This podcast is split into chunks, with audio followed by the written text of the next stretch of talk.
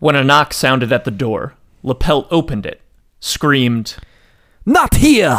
and slammed it shut. Then he realized who his visitor was. He threw open the door. Forgive me. He said to Cruella. My idiots did not recognize you. Get out! He barked at his assistants. You are unfit to look upon this goddess of fashion. The assistants happily fled. Cruella, my idol, my inspiration, my joy at the show. I am so sorry about the demonstrators. He bowed before her. Cruella smiled. Demonstrators? I thought they were critics.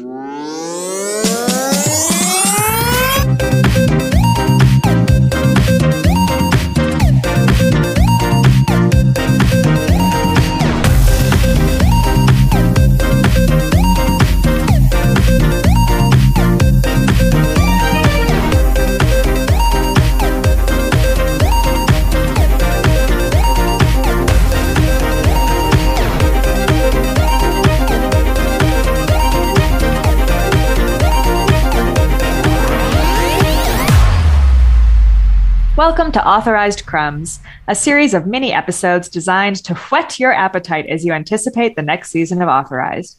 Whether we're covering extremely short novelizations or providing addendums to previous episodes, these crumbs should not and will not stand on their own, but resiliently do. Out- no, just good. I decided to mix up that sentence without reading the end of it. It's amazing. Keep going. We are your hosts, a loose but loving coalition of novelization enthusiasts. My name is Hannah Blackman. I'm Andrew Marco. And I'm Andrew Overby. 102 Dalmatians is a 2000 comedy directed by Kevin Lima. The film follows Cruella de Vil, Glenn Close, whose release from jail reintroduces her looming threat upon all puppies everywhere. This time, aspiring to capture 102 spotted dogs, De Vil will stop at nothing to create her Dalmatian coat, which is her green lantern shining upon the shore, her end all be all. The junior novel of 102 Dalmatians was written by Alice Downs and published by Disney Enterprises Incorporated in the year 2000. Who is Alice Downs? Alice Downs is an author well versed in sequelizing existing properties. Since 102 Dalmatians publication in 2000, she has written Stuart Little 2 Soccer Season. After the passing of author Roger Hargreaves, creator of the Mr. Men book series, Downs also penned the installment Little Miss Splendid and The Beast. She did this in conjunction with Hargreaves' son, who oversaw that the new book had the spirit and integrity of his father's famous series. So famous, I've never heard of it. Mr. Men, Same. if you look up Mr. Men, you've seen these. Oh, These- they're like the little guys, like The Mr. little fucking weirdos. They like they look like little circles or whatever. Are we gonna And get they- canceled Yeah, for calling these guys weirdos? I'm about they to are call little weirdos. Come on, man. There's little books and they go on little adventures. I'm so sorry I didn't know that they were called Mr. Men. Because if you were like Mr. Clumsy, Mr. Messy, I'd be like, of course, my best friend, Mr. Fussy.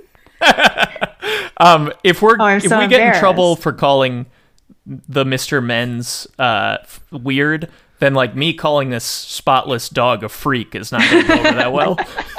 Or a rat? a rat. Look, she's an oddball.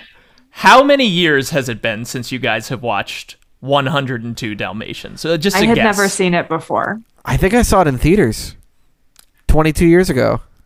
I suspect that I had seen the first one 9 to 21 times and had never seen this one before in my life. Nothing about it I- seemed familiar. Yeah. Yeah, I had same. seen the original 15 times. Well, 14. 15 15 um I, think I've seen the first live action one like maybe once or twice and then owned the VHS, but Glenn Close really scared me on the cover. So I didn't watch it a lot at home. Hannah, am I correct in saying that you are an animated Dalmatian's head? Well, I think 101 Dalmatians, the animated version, is one of the best animated movies like ever. Oh yeah, I mean, hard like I love it so much. I think it's gorgeous. It's like so cool. And like that era of 70s Disney is like kind of my cup of tea. And I'm pretty sure 101 Dalmatians is directed by my favorite of the directors. Yeah, Wolfgang Reitherman, who directed all my favorite Disney movies. Didn't he do like Winnie the Pooh and Robin Hood and stuff? Exactly, yes. All my It's also got one of the great songs. Yeah, I mean, Cruella de Vil as a song is just undeniable. Uh, and also, those dogs have like great voices, excellent vocal performances by all the dogs. Really good stuff. And as we all know, Roger is like the hottest of Disney dudes. So Do you feel the same way about his live action counterpart? Jeff No, Daniels? not to be rude to Jeff Daniels, who is perfectly nice. He's just like a different energy than what you want Roger to have, in my opinion. and also, they've changed that character in ways like I think the change from musician to video game designer is a step down this video game existed, right?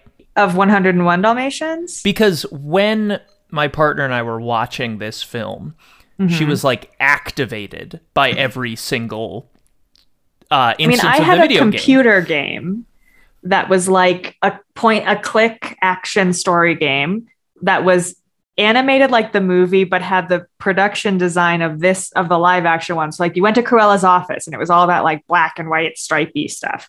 Um, but then you still got to look at animated dogs, not real dogs. But if it's true that what what my girlfriend was suggesting that like the game that exists in the movie is what the game actually looks like, or at least those cutscenes appear in the game, that's got to be one of the only instances of that ever, right?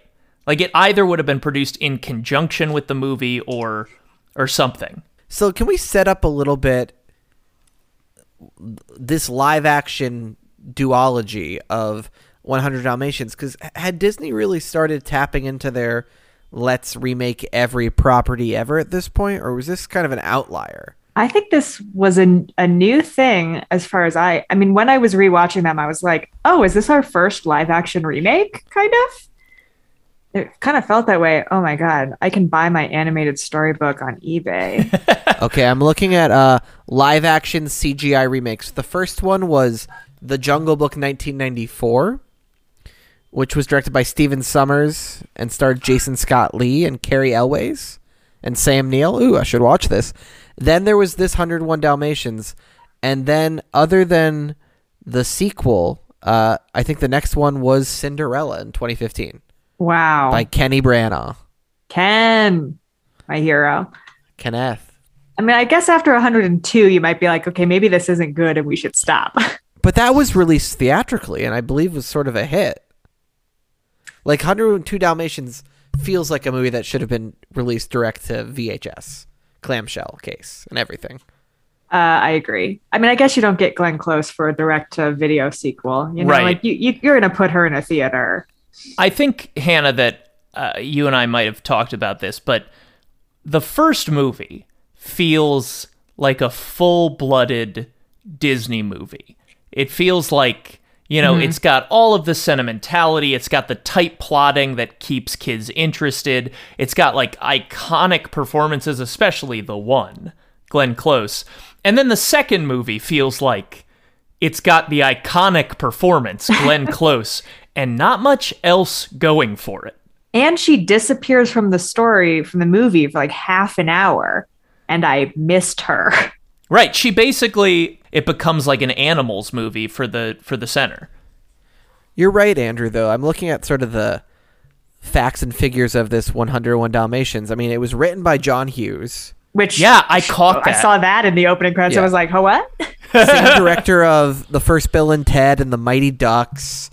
I mean, Adrian Biddle is the cinematographer on both of these, who did The Princess Bride, Willow. Look, 101 Um, Dalmatians is a good-looking movie, and it's Yeah. perfectly good.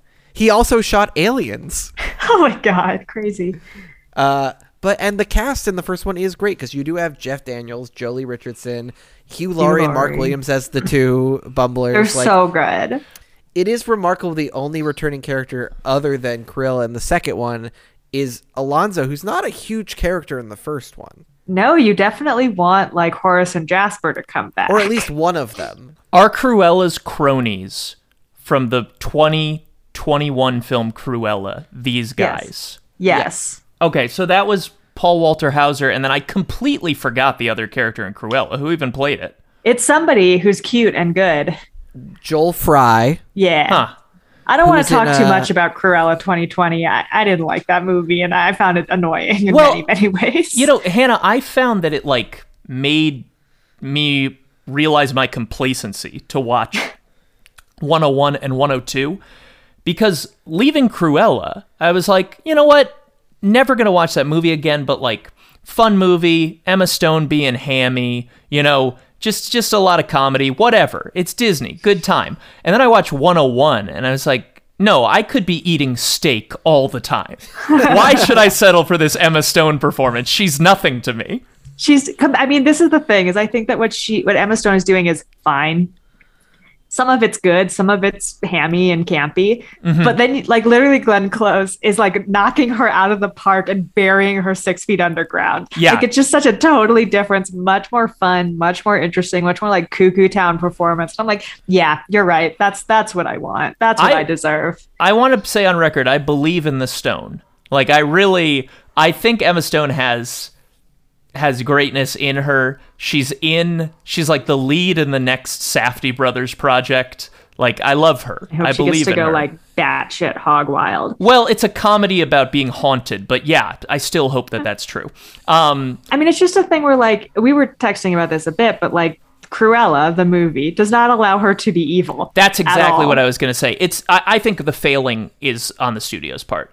They don't Yeah. want her killing puppies because she's Emma Stone. Does it at least allow her to smoke? No, which also Because both of these movies on Disney Plus are rated G, and they're mentioning there's tobacco depictions, which is like, yeah, she's holding like a, a cigarette and a thingamabobber. I don't know the terminology, a cigarette holder. but like that's not the thing that's traumatizing about these two movies. it's the dog murder. it's the and I mean the first moment of the first. We're gonna go probably go back and forth between these a lot, but the 101 Dalmatians movie begins with like, oh, a rare captive tiger was murdered and Yeah. That's like the first words we hear in the movie. I think. Yeah, it's dark stuff. Yeah, and meanwhile, Emma Stone is not allowed to kill any dogs. She's not allowed to smoke cigarettes. She's barely allowed to be a bad driver. Um, and then she like likes dogs or whatever. It's trash. Yeah, so she has no anti-dog sentiment in Cruella, Well, she does have an anti-dog sentiment because some dogs killed her mom. but it's not her mom, right? It's a, it's not her biological mom, and b, it wasn't like the dog's fault. So like, there's this. Then she like has her own dog that she loves, and she's like pro dogs, but kind of anti Dalmatian. But by the end of the movie, she's like, I own Dalmatians now, and I am frustrated by it. That movie doesn't need any dogs in it. Period. It should have zero dog plot. Right, because that's not her thing. Her thing is that she's a psycho fashion designer Yeah. and she'll do anything to get the look. It's not about dog fur. She doesn't fall in love with killing dogs until 101 Dalmatians. Exactly. and then It's it's, a, an ends to justify the means of a beautiful coat. Right. I, I, I think that that moment where it's basically like the Dalmatians, when she realizes they can be made into a coat, are being like sucked up into the rocket ship that's taking off that is Cruella's brain. She's not hell bent on dog killing. She's like, she's a, a ruthless fashion designer. And if she thought that, you know, adrenochrome from babies would make a good coat, she'd go get it Yeah, this is not exactly. a political podcast. Um, yeah, I, I think that's stupid as well. And and yeah, we don't need to talk about Cruella too much. The Uh, only thing that I really want to say about Cruella, the movie, is that they take from this movie, 102 Dalmatians, that when Cruella doesn't want to be cruel, she just goes by Ella, Yes, yes. which Cruella, the movie, does. And reading this novelization, I was like, damn, Disney, cut, cut, like scooping out of your own pot. Well done. Yeah, yeah, definitely. Maybe this is a weird opinion. I think that the second movie's failure is that she should be good. I think that if you're making a second movie, you you it necessitates that she's released from prison. So you have to have her either rehabilitated or pretending to be rehabilitated. They kind of take a middle road, which is that psychiatry cures her, but psychiatry is a crock of shit. Is the stance of this movie. And she reverts back to her old self. Um but I think Glenn Close is really compelling in 102 Dalmatians when she's trying to be, I love puppies, I'm reformed, whatever. I don't know what that movie looks like if she doesn't become evil. I think maybe it's like, you know, they're up against some other something or whatever, but I think the fact that it just becomes 101 Dalmatians again is inherently boring because Yeah. most of the players involved, the people, are less interesting than the first time around, aside from her. Yeah. I agree. I think if she if it wasn't her trying to make the code again cuz one of the dogs uh I forget what the two dogs are named in this that are the parents. Dipstick and Dottie. But Dipstick is one of the puppies from 101 Dalmatians. So if it was just her trying to ruin their lives or kill these animals just to kill them or take revenge would be even more compelling just like, well, I still want to make that coat. Right. know? This movie is Ocean's 12. I mean, it's it's it's the sequel because we want money to the remake, right? Right. And mm-hmm. so it should also just be Ocean's 12 and be about revenge on the people from the first movie. Um I mean, you do get the sense that Jeff Daniels and Joely Richardson were like, "No, thank you." Like, Oh, we're good, definitely. you know. Like, there's. I, I'm also like flabbergasted that this movie is not still about Pongo and Perdita and Roger and Anita. Like, why aren't they back? Obviously, they should be our continuing heroes with the puppies who are not fully grown yet on their farm of 101 dogs. These movies one they're both both movies are about 10 15 minutes too long. Yeah. These movies have no business being an hour and 45 minutes long. But so much of that is spent with replacement Roger and Anita, uh, who, like, I mean, it, it's what oh, I'm going to mangle his name. How do you say his name? Ian Gruffudd, I believe. Mr. Fantastic. nailed it. Yes. Um, He's like Welsh, so maybe it's Yeah. different, but I do think that is pronounced Ian. who spends the entire movie wearing shorts, Fuck yeah, I loved that. but like very long shorts. And every time I noticed it, I'm like, is he wearing a kilt? I I also was yes. never quite sure. Looking at the pictures in the book, I thought he's wearing a kilt, and then I watched the movie and I was a little disappointed. And then you've got like a blonde lady who's not a Richardson or a Redgrave, and she's charming No. enough and fine. Like She's they're okay. She's kind of a mean actually- character. but I at least like appreciate, and these are because so much of this movie was in my mind. Still, 22 years later, like I remembered a lot of the dog action. I remembered uh, Oddball hanging out on the the rooftops of London and the cake sequence at the end, but I did not remember anything about our female lead is a parole officer. That's her connection to the story. I also think a parole officer is like an inherently unsympathetic character.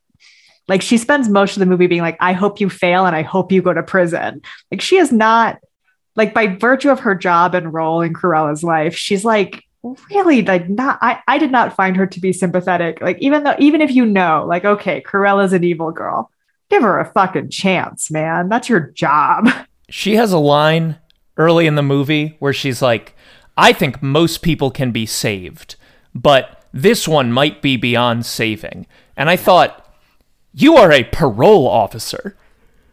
Have you ha- just dealt with the most softball offenders by I chance? mean, I don't know what it's like in the UK, but like it seems like she's handling like the guy who works at the dog shelter, who is a harmless idiot, Right. and then Cruella de Vil, an evil woman. And those are the only two people we see her handle. So God knows. This is the only children's movie I've ever watched where I had to go to Wikipedia to understand how everything was interconnected. I, I it's more clearly laid out in the junior novel, uh, where they're they'll they'll go, oh, this guy was coming to her because she's a parole officer, but he also works at the shelter. There were moments where I was being like, why is he at the shelter? Like, he- you know, the the movie was very confusing, and the fact that it hinges on we're going or if Cruella dog naps again, all her money goes to the shelter. Okay. Okay. It goes to the dogs. Huge plot point. I get it. But hey, you just told me Cruella owns the shelter She did buy it. She buys it. first. And then they have the discussion if she dog naps, all the money goes to the shelter. And I got really hung up on that. I was like, but going to prison doesn't negate ownership of a business. What's happening? Yeah, I mean, I think it might be more interesting if it's like if she's like faking her thing. If her money is already given away, it's about her trying to like get her fortune back. Because she gets out of prison, and despite a, a actually a pretty good joke that the lawyer's like, after my ex- exorbitant fees, like Yeah. she still has eight million pounds. But it'd be funny if like she didn't have that money, so she does have to like feign some sort of cure and then work her way back up because she just goes back to her mansion. She's got all the money. She's got a power. I don't know if she has her company anymore. It's not clear if she's working. I mean, she takes over the dog shelter and makes it into an insane success. Like she's a Yeah. great businesswoman. Oh yeah, feminist icon Cruella. I mean, there were points watching 101 Dalmatians when I was like, she was right. You shouldn't give up your career when you get married, Anita. It was weird that she met a guy. First of all, both of these movies are about codependent relationships. A hundred percent. I mean, the idea that she doesn't feel like getting married at all and then meets a guy and immediately s- accepts his marriage proposal. They kind get of, engaged on the day they meet, which kind is of- too far. That's kind of too far. forces him to propose. Because right. At first, he's like, uh, she's like, oh, like you kissed me. And he's like, no, that was mouth to mouth resuscitation. And then his next line's like, would you like another cup of marry me? And you're like, what? Yeah. I mean, this is the thing is like the animated movie is so good at these relationships that like Roger and Anita get tangled up together. And then the movie has like dog voiceover narration that's like, they got to know each other and we all ended up married. Hooray. And you like are like, oh well, that took some time, like normal human beings do. But when you don't have the dog perspective, you're forced to have these insane conversations that are like, You want to get married tomorrow? We just met. You're like, ah this this this movie never heard of uh, like a, a time lapse. apparently not. Give me a montage. What are you doing? I mean, as messy as it is, the first movie has a much better like emotional trajectory. I feel like in so many ways, like it's a weird scene, but the scene where Anita's nana nanny comes and is like, "Oh, your dog's pregnant," I can tell, and describes all these things that Anita is also feeling. Is like a weird scene. This lady, because they there's so much. The first movie does so much more. These dogs are people Yeah. even though they don't speak, that they are like they get married themselves. You know, she's. I can tell she's pregnant because that's the way any woman looks when she knows she's going to be a mother. Um, it's a dog. Like there's not as much expression, but in this, the second one, they are much more dogs. I feel like they are dogs who can do tasks and I mean, this is a thing that I struggled with because in the first one, I was like, without the dog perspective, this movie sucks. And there's like 30 minutes with no dialogue because it's dogs running around doing stuff, not talking to each other. And I didn't like that. And in the second one, I was like, okay, but now the human characters are not picking up the slack quite enough, like more. And also, it's just like not as good of a movie, like story wise. I was like, I'm glad the dogs are not being asked to carry so much of the plot because they simply cannot. They are dogs. Hannah, I was flabbergasted by the structure of 101 Dalmatians. I, I have never seen the animated one, and I can't believe that Jeff Daniels and the female lead, whose name I don't remember, I I can't believe they didn't come back for 102 because that movie asked nothing of them. 101. It was like so weird. We introduced Jeff Daniels. This is our protagonist, surely. We see him fall in love with a woman. His dog falls in love with another dog. We're 15 minutes into the movie. Isn't this nice? Oh, the dog's pregnant. Then, like, 90 minutes of the movie is following the animals. This is why the animated one works. Is the protagonist of the animated movie is Pongo. It's the dog. And Right. when he talks about his owner, he talks about him as like that's my pet, Roger. And he needs to find a girl and we're going to find him a girl so he can be happy. And coincidentally, he finds himself a wife as well. Like that's the magic of that movie, so that when you follow the dogs for 80% of the movie, it doesn't feel fucking crazy. Yeah, when the humans come back at the end of 101, it's like, oh, I forgot these weren't 101 strays. There were humans in this film. They're gone for so long. Controversial opinion, probably. I haven't seen the animated version. The Midnight Bark is bad in the It's in good 101. in- I hate to be this way, but you got to watch the animated one. It's good in the animated one. It's It's crazy that it's also in 102 also. it's the only They thing really lean into dogs barking communication to each other in 102. and the fact that it's like crystal clear communication. And Except for when the Ian puppies talk. Gruffin can understand it. Well, he can understand the parrot who speaks English. Yeah, I mean that was clearly there. We want an animal personality in this. Let's get Eric Idle to be a parrot who thinks he's a dog. which is the best part of 102 Dalmatians. That parrot fucking rocks.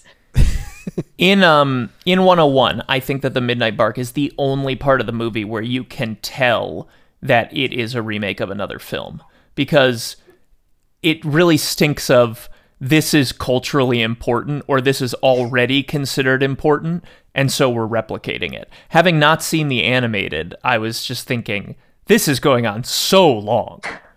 More dogs? Oh my god. I mean, it's the same with like they go into that barn and there's like a horse and a ruff- ruffled dog and like a squirrel and a goose and stuff. Like those are all characters in the animated movie who like speak and are great. And now it's just like, well, a horse is here. I hate it. Yeah. Makes you crazy. I mean, I think that 102 Dalmatians for me like benefited from me not having something to compare it to at all. Mhm. That like reading the book, I was like, this is pretty fun. I'm kind of into this. Like there's twists, there's turns, there's crimes happening. There's like new characters all the time. And then what even when I then watched the movie, I was like, oh, oh, this is fun. I mean, the part where they do Lady and the Tramp, but the dogs are people now is pretty charming and is honestly not in the book. No, strange choice. Hannah, I'm glad that you liked the many characters of 102. I just thought it was a, a wildly scattered movie. It is. I'm not saying it's not, but like reading through the book, like every 10 pages, there was somebody new to me. And I was like, oh, this is keeping me going. This is fun. And it was fun to read this book and imagine Emma Stone doing it. Like it just didn't work. It was hilarious. Right. It's fun for me. Hannah, you said that in the first movie the dogs were being treated like people, and in the second movie they weren't, but they do give Oddball just full on human neuroses in 102. That's true. I mean, uh, Oddball's like born before even she can form a sense of identity. She has an identity crisis. She doesn't have spots. She doesn't have spots. Her spots haven't shown up yet. Yeah. I also watching the movie, I was like astounded that Cruella de Vil appropriately genders these animals. Like she does not feel like the kind of character who would call an animal a he or a she. She would Mhm. call it an it. Um, and that's a failing of the script, I guess, but it really stood out to me for some reason. At her age, it would make sense too. I, I mean, I feel like a lot of uh, a lot of like middle-aged women and men, also just middle-aged people, just do gender animals, but just fucking, it's the Wild West. They're just going. They're calling she's he's. They're calling he's he's and she's she's just by luck. You know, they're just throwing pronouns out there. Dogs are boys and cats are girls, and many people feel that way. That's true. That's true. Turtles are boys, right? Oh, for sure. Yeah. Okay, cool. Turtles are old men. yeah. Yeah. Um, speaking about the junior novel, Yeah. is there anything specific to it? I, I really couldn't think of any way in which it differed from the, the film. No. I don't know. I did kind of enjoy reading it. It took me an hour, maybe an Right. hour 20. Like it was really not, it didn't hurt me to read it at all. Mm-hmm. And honestly, in a movie where I was like, ugh, why are we spending so much time with these dogs who don't talk? In a book, it was a little less painful for me because you get like more concept of like the, what the dogs are feeling and thinking. Like that's without having to do a lot of like tricks, dog tricks. In 101, I was so impressed with the training. I just thought the dogs, like, and all the animals were just always doing exactly what they needed to, and it looked amazing. And I actually fe- felt like I could read their intent into their actions. I kind of liked that the animals didn't talk. I was worried that it would be a talking dog movie. Look, I don't want talking live action dogs. I want to make Okay. that very clear. you want, yeah, you. I want to be um, watching an animated movie. Right, right. Uh, in in 102, the thing that bothered me was that I felt like they cheated a little bit with the bird. They bridged communication between the human and animal kingdom. The second one has a lot more CG, Tons, tons. but it, it's it's not as bad as it could be for 2000. yeah, y- sure. But the first one's so practical that the CGI really sticks out. Um, there's there's instances where you need it. So the where they're throwing the puppies down the chute and we follow Oddball going down like the ice chute. Yeah, Disney, good on you. Like, don't drop a puppy down an ice chute. But even before that in the movie, there's instances of Oddball just walking around where I was going, use a real dog. Why didn't you use a real dog for this? And even the, even some of it's just bad compositing at times. In addition to that, Yeah. there's stuff where they, I'm sure, shot the dog walk around a blue screen and put it in, and so even the real dog sometimes looks out of place. Yeah. And also, that dog looks weird. It has no spots. Something about it is really off. and yeah, she doesn't have like enough personality from the dog actor for you to be like, well, I really like that little weird dog. Like, she's not winning me over as a dog actor. Yeah, we don't get an endearing moment like the moment in 101 Dalmatians, even though it's not really on Lucky, it's on Roger and Pongo. Yeah, when he rubs him back to life. When you think Lucky is dead, that at least connects you to Lucky in an emotional way that we don't have anything related to Oddball's birth or puppyhood that's like, oh, I feel for like no one ostracizes Oddball other than Cruella. It's not like because there's the other two siblings. I don't know their names. Um, those dogs are very like pro. Like let's save Oddball when Oddball's out on the the roof of the building. Let's you know Oddball's getting attacked. Let's go fight Gerard Depardieu. You know, like there's there's no adversity within the family that Oddball has to overcome. Yeah. I agree with that, but I do think that a creature, especially a young one, like a child or a puppy, being insecure is pretty endearing. The the There's fact that part in the movie where she like looks at her brothers and then looks in the mirror and is like, oh, and I was like, okay, all right, you got me. Yeah, yeah, definitely. I mean, it's totally unbelievable that that's the arc that the dog would have, but if we're doing it, yeah, it, wa- it won me over for sure. In general, I think 102 is a movie that was totally worth making and totally worth watching, if only for the fact that they baked Cruella into a fucking cake. I was literally about to say that. As you set that up, I was like, yeah, it's worth it because they bake her into a cake. It's a glorious scene. It's better than anything in 101 Dalmatians. Her coming out in that cake where she's like arms sticking out, legs sticking out, hands sticking out in like a giant cake. if if you're gonna you know do a retread of the first movie which the second one ultimately is i think that's why the second one pissed me off so much is it it, it balks like it's gonna do something different. And then it's like psych eh, we're, we're mm-hmm. 101 dalmatians in disguise. If you're gonna do that just give me just give me slapstick. Give me crazy situations. Make it like make it like comedic mission impossible where it's like every scene is just cruella getting into some ridiculous situation. Just another instance of like Glenn Close giving it her all. Is she's covered in goop and goo and flour and trash, like through the entire like last 25 minutes of both movies. And she is committing 1 million percent to just being like drenched in mud or cake batter and being furious about it. Yeah, she plays What a, what a hero. high status extremely well, and then she plays rageful low status. She's like it's it's a pretty egoless performance. She's literally like you know so dirty and so humiliated at the end. It's it's wonderful. Uh, and I just wanted to clarify: the puppies climb out a window, and then it says they're going across a bridge. The bridge joined Le Pelt's building to the bakery next door. It's Paris, baby. It's Paris. Wee wee.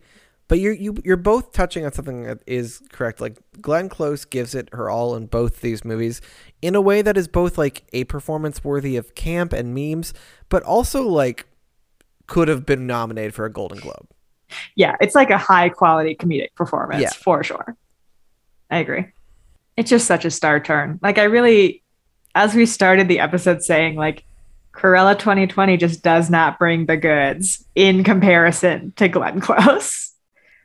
I was telling I was telling Hannah like uh, I saw a tidbit online that that Glenn Close, producer of Cruella, of course, has pitched the studio on a Godfather 2 Mamma Mia 2 style 103 Dalmatians in which we follow both Emma Stone and Glenn Close, which I think is a good idea, but Hannah pointed out would just highlight how much Emma Stone is not as good as the Queen. Well, Emma Stone would have to. You'd have to bring in a director who's like Emma. You got to go harder. Yeah. i think merging those two performances would be a fun thing to watch them attempt to do.